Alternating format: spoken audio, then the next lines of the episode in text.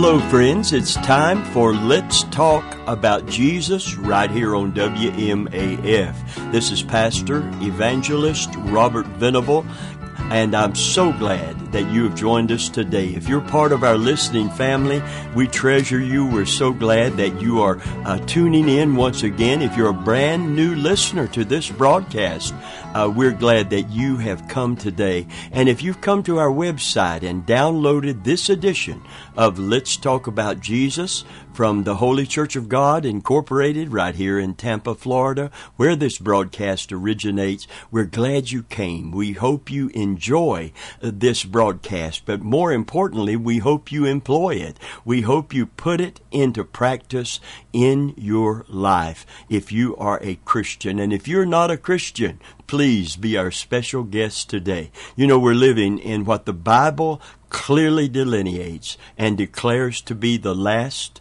of the last days. And I, you won't find that term in the Bible. You will find in the last days, perilous times will come. And they've been here now for a long, long time. You will find that, that uh, in the last days, this will occur. In the last days, that will occur. And because it has been occurring, is occurring, and will continue to occur, uh, we can make that statement uh, and not do an injustice to Scripture. That we are now living in the last of the last days. Surely the coming of the Lord is very, very near. And I don't believe that comes as a shock or surprise to anyone. In fact, I believe God has put it into the hearts of everyone on this planet. There's a sense that all things are not going to continue as they were or as they are. Something big is about to happen globally, worldwide. And that something is the coming of Jesus Christ initially, and then the ushering in of the tribulation period. And changes are coming to this old world, and our security, our st- safety, our stability is in knowing Jesus Christ as our Savior. And we want you to know Him today. We'd love to introduce you to Him today. Amen. Before this broadcast is over, and we know the Holy Spirit is where you are today. And so we pray that, that He will, He will be very, very uh, uh, powerful in your consciousness today as we read and hear the Word of God. Amen. So just before we go to the Scripture in Second Corinthians chapter eleven and verse three, on the subject, true devotion. We just want to thank you once again for being part of the listening family here on W M A F. And we want to remind you, as we enter into these holy days preceding Easter, the celebration of the resurrection of Jesus Christ, if you can't get out to a church service because you, of whatever the The problem may be, whether you're sick and shut in, or whether you don't have transportation, or or whether you just have one of these colds that are going around. Whatever the reason, uh, there are good quality ministries right here on Sunday on W M A F. Church services coming live uh, to you, and that you can participate in just by sitting down in your favorite chair and turning on the radio and enjoying uh, the, the ministry of local ministers uh, bringing God's Word to those who will hear it and give heed to it. We're, we're, we're excited about the propagation of the gospel, the preaching of the gospel to the nations of the world, and to be part of that great company that is publishing it today. Hallelujah. So pray for this station that God will continue to sustain it, to prosper it, and, and pray for these ministers and ministries that God will continue to sustain us and prosper us as well as we pray for you today. Amen. Well, if you have your Bibles, on the subject, true devotion. Uh, Second Corinthians eleven and verse three. Here's the, the wise words of instruction from the, the Apostle Paul to the church at Corinth, and therefore to us today. He said, "But I fear, lest by any means, as the serpent beguiled Eve through his sub, sub, subtlety, so your minds should be corrupted from the simplicity that is in Christ." And one translation says, out of the N A S B, I like this. It said, "But I'm afraid that as the serpent deceived Eve by his cunning, his subtlety, your thoughts will be led astray from a sincere and pure devotion to Christ." That's why we've titled this message, Pure Devotion, True Devotion. The devil will de- use distraction to hinder this kind of devotion. He will show you the glittering kingdoms of this world to distract us from the glory of the kingdom of God. He will use the lust of the eye to tempt us.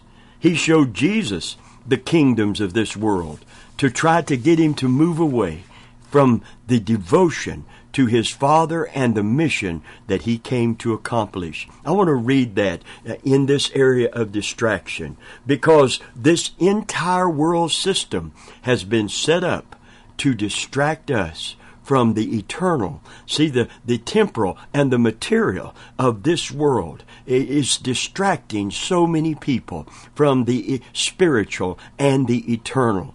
And that's why Jesus was astonished when people would choose the temporal and the material over the spiritual and the eternal.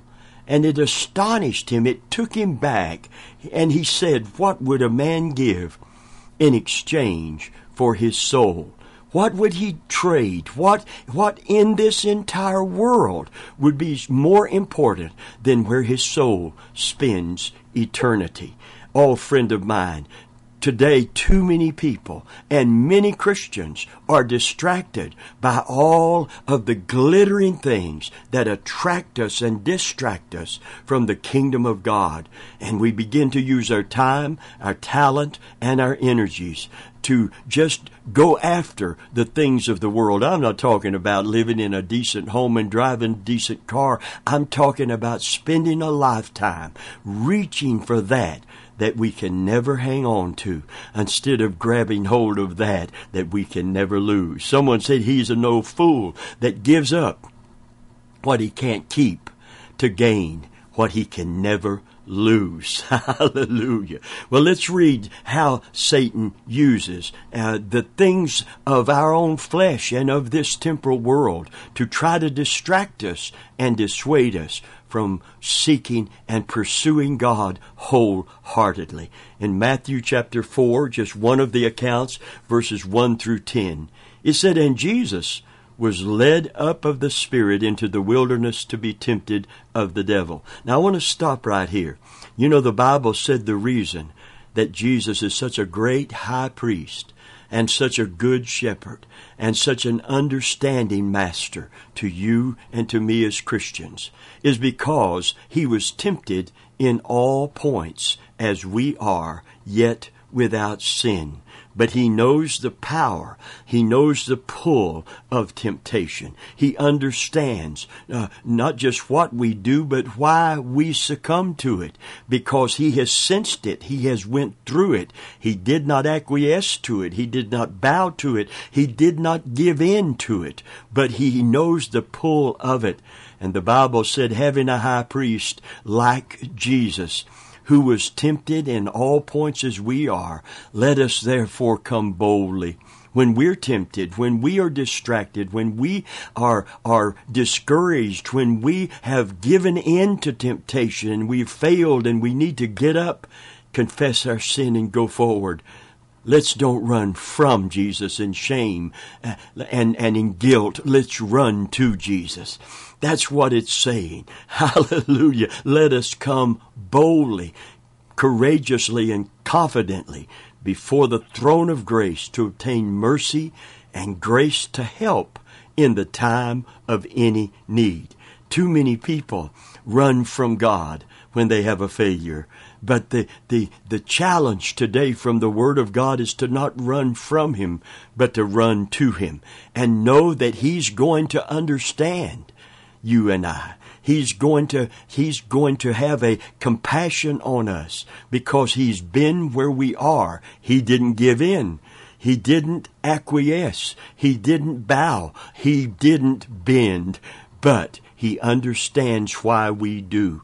and He's able to help us with a sufficient grace and an abundant mercy today. Praise God. Just know that He was tempted as we are. Therefore, let us come boldly, knowing that He will welcome us and He will help us. Oh, I love Jesus today because He understands me like no one understands me.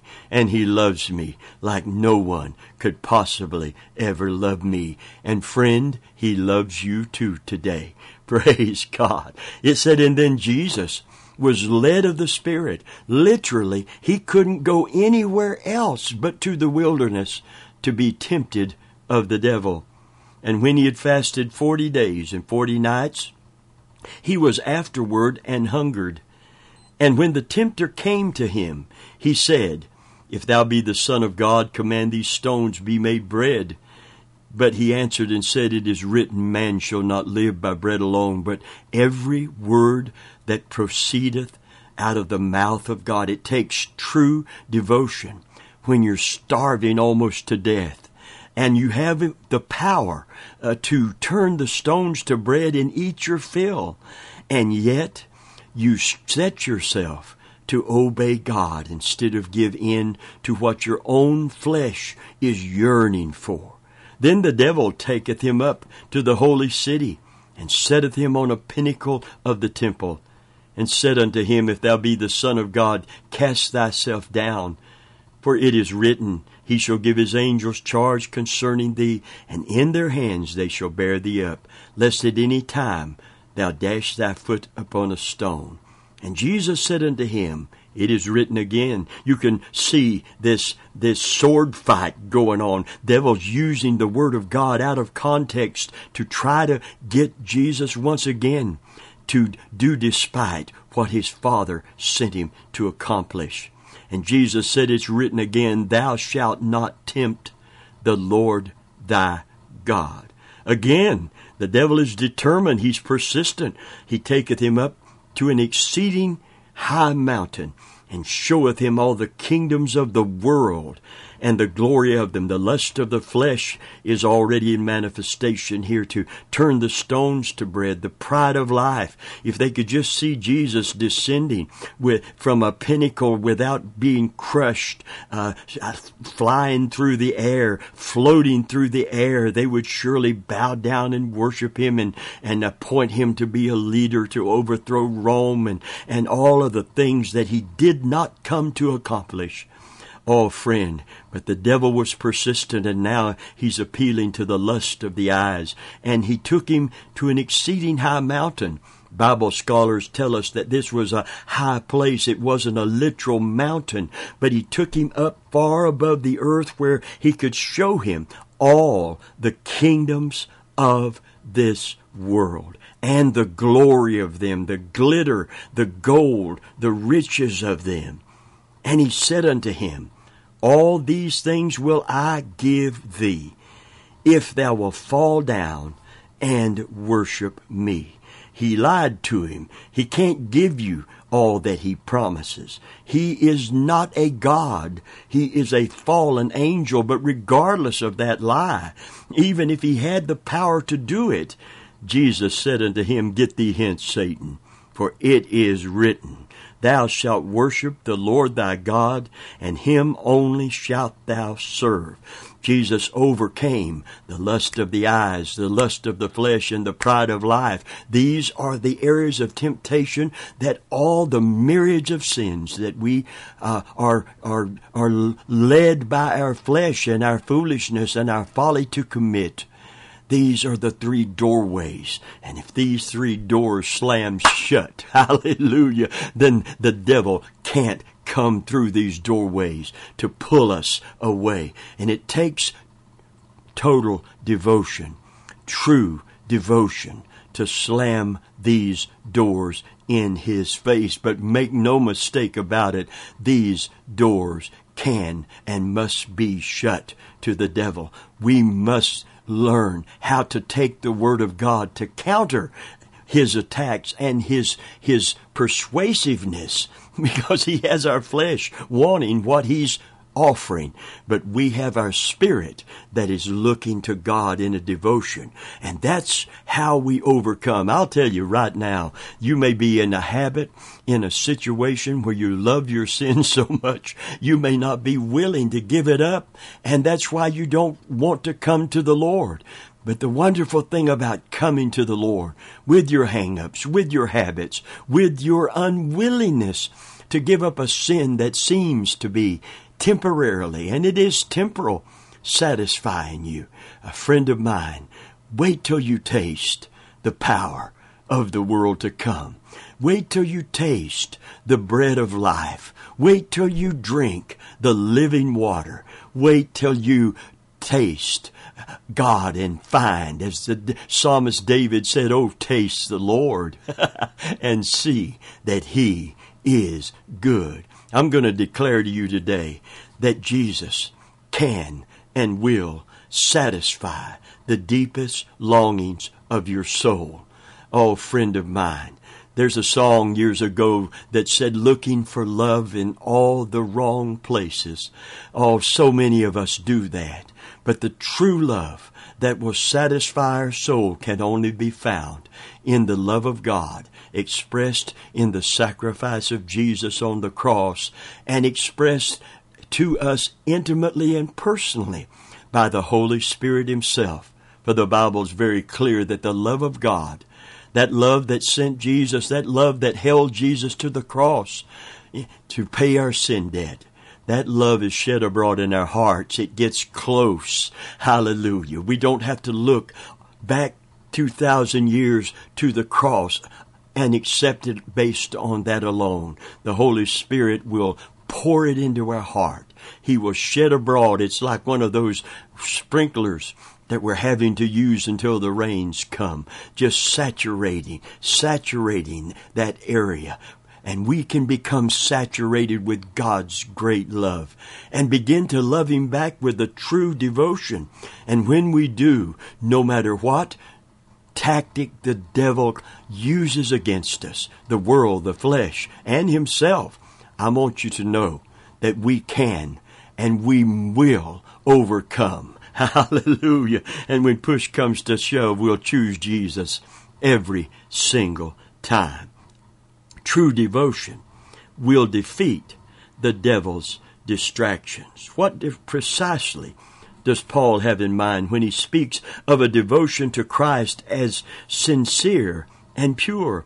At its most basic, fundamental level, he's talking about a single-minded and altogether exclusive preoccupation with the person of Christ and a life that pleases Him.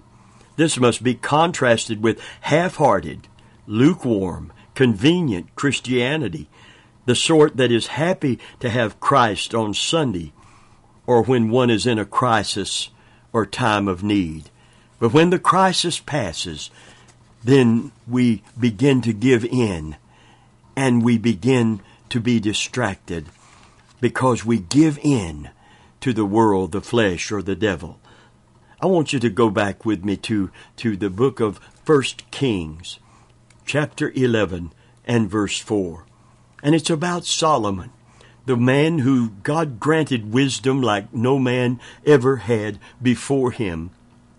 And yet with all of his wisdom and all of his knowledge, when he lost his devotion to his God, he became easily tempted and distracted and led astray.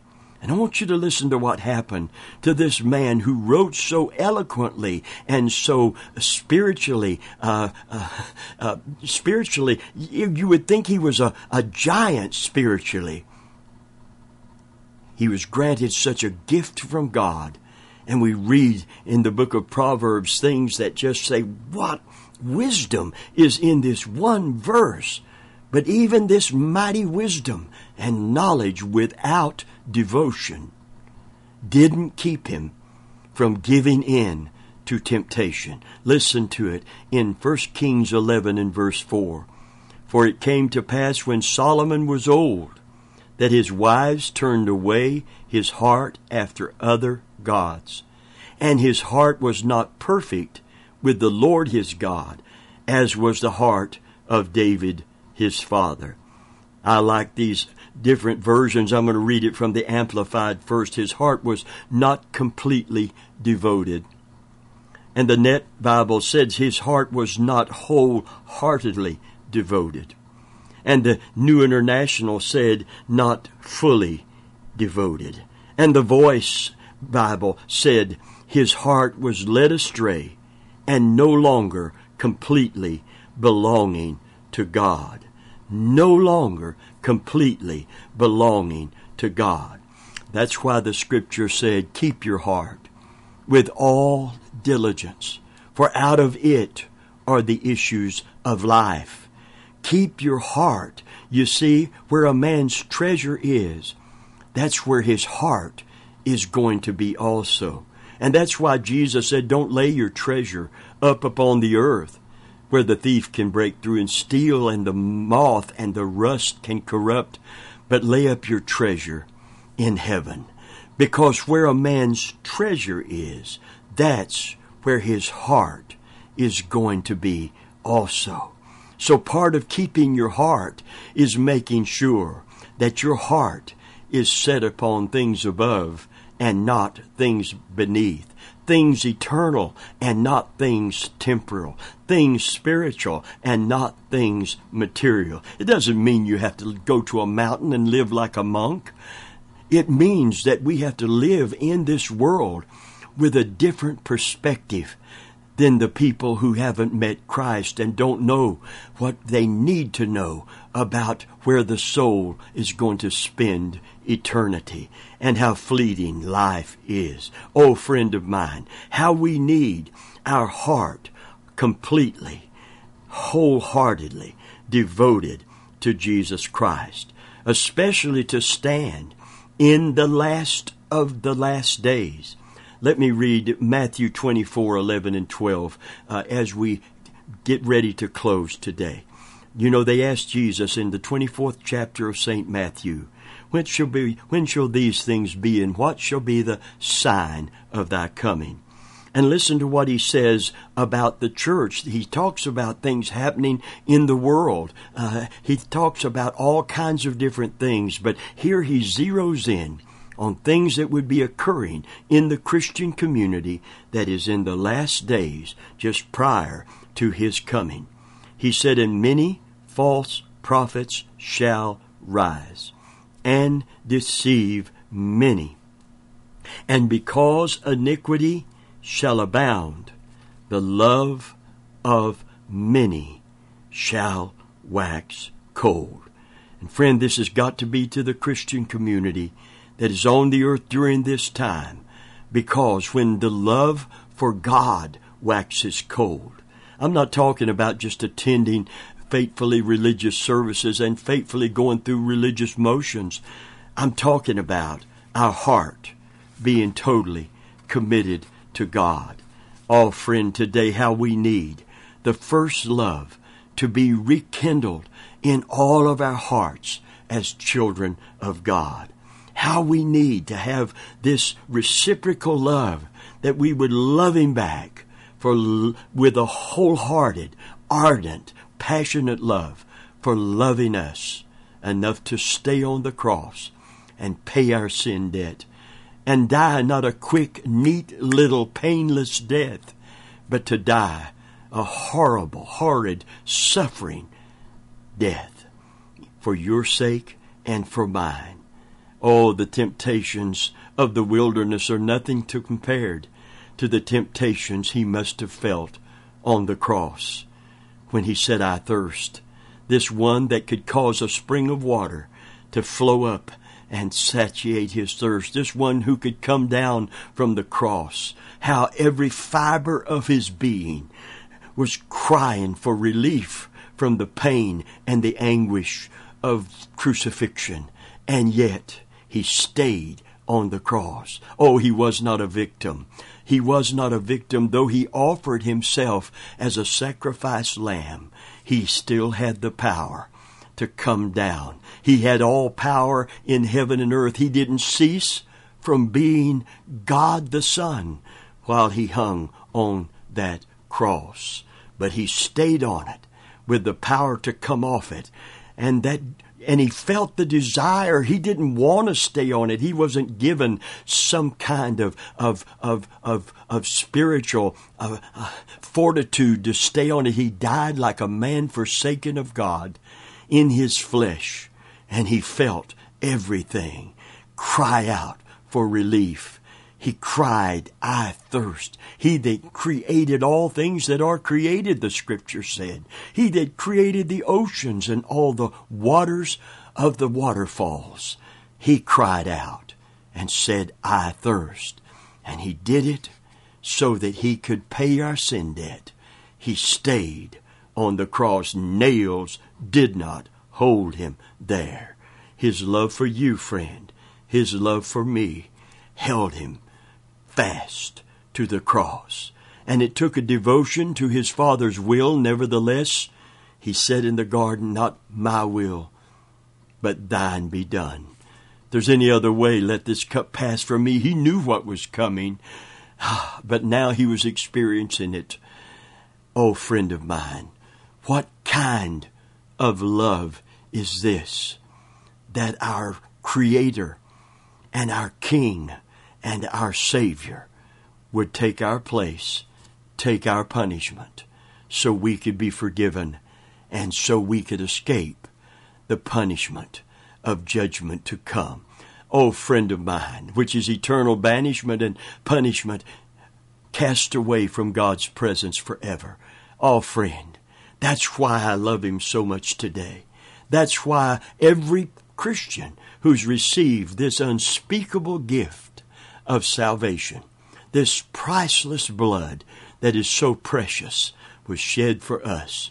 We should begin to love Him with all, not with just a little corner of our life marked for our religious practice, but with a relationship full-blown in mutual love for one another. Oh, that would bring a revival. I am convinced revival in America will come when God's children begin to love Him with a passionate love, reciprocating the love that He loved us with right back to Him. Praise God. Oh, instead of love waxing cold, that love would become white hot, that we would love Him fervently. Praise God. Amen. You know, Jesus came to a church that had fallen into this lukewarmness, become totally materialistic, and it was the first church He addressed in the book of Revelation. And it was the church of Laodicea, I'm sorry, the last church He addressed, the last of the seven. And to the church of Laodicea, write, I Right, I know thy works. He started out with, behold, I stand at the door and knock. If any man hear my voice and open the door, I will come in and sup with him and him with me. It's amazing to me that He's standing at the door of a church. Hallelujah. Just like He stands at the door of our hearts, He stood at the door of a church. Oh, He should be welcome if He's welcome anywhere. He should be welcome in His church, and He should be welcome in our hearts today. And he's, he's seeking that intimacy and fellowship, and He says, if you'll open the door, I'll come in and sup with you and you with me. He talked about their lukewarmness and how He was willing, if they would repent, to restore that fellowship, relationship that would reignite a true love and rekindle the true love that would bring true devotion. Friend, today I want you to know, wherever you are, wherever this broadcast is reaching you right now, that God is in love with you. God loves you today, and He wants to forgive you, save you, seal you for heaven. And He wants you to love Him back for loving you that much today. So I pray, if you don't know Jesus, that you will come to Christ right where you are. Open your life, repent of your sins, and let Him love you into His kingdom.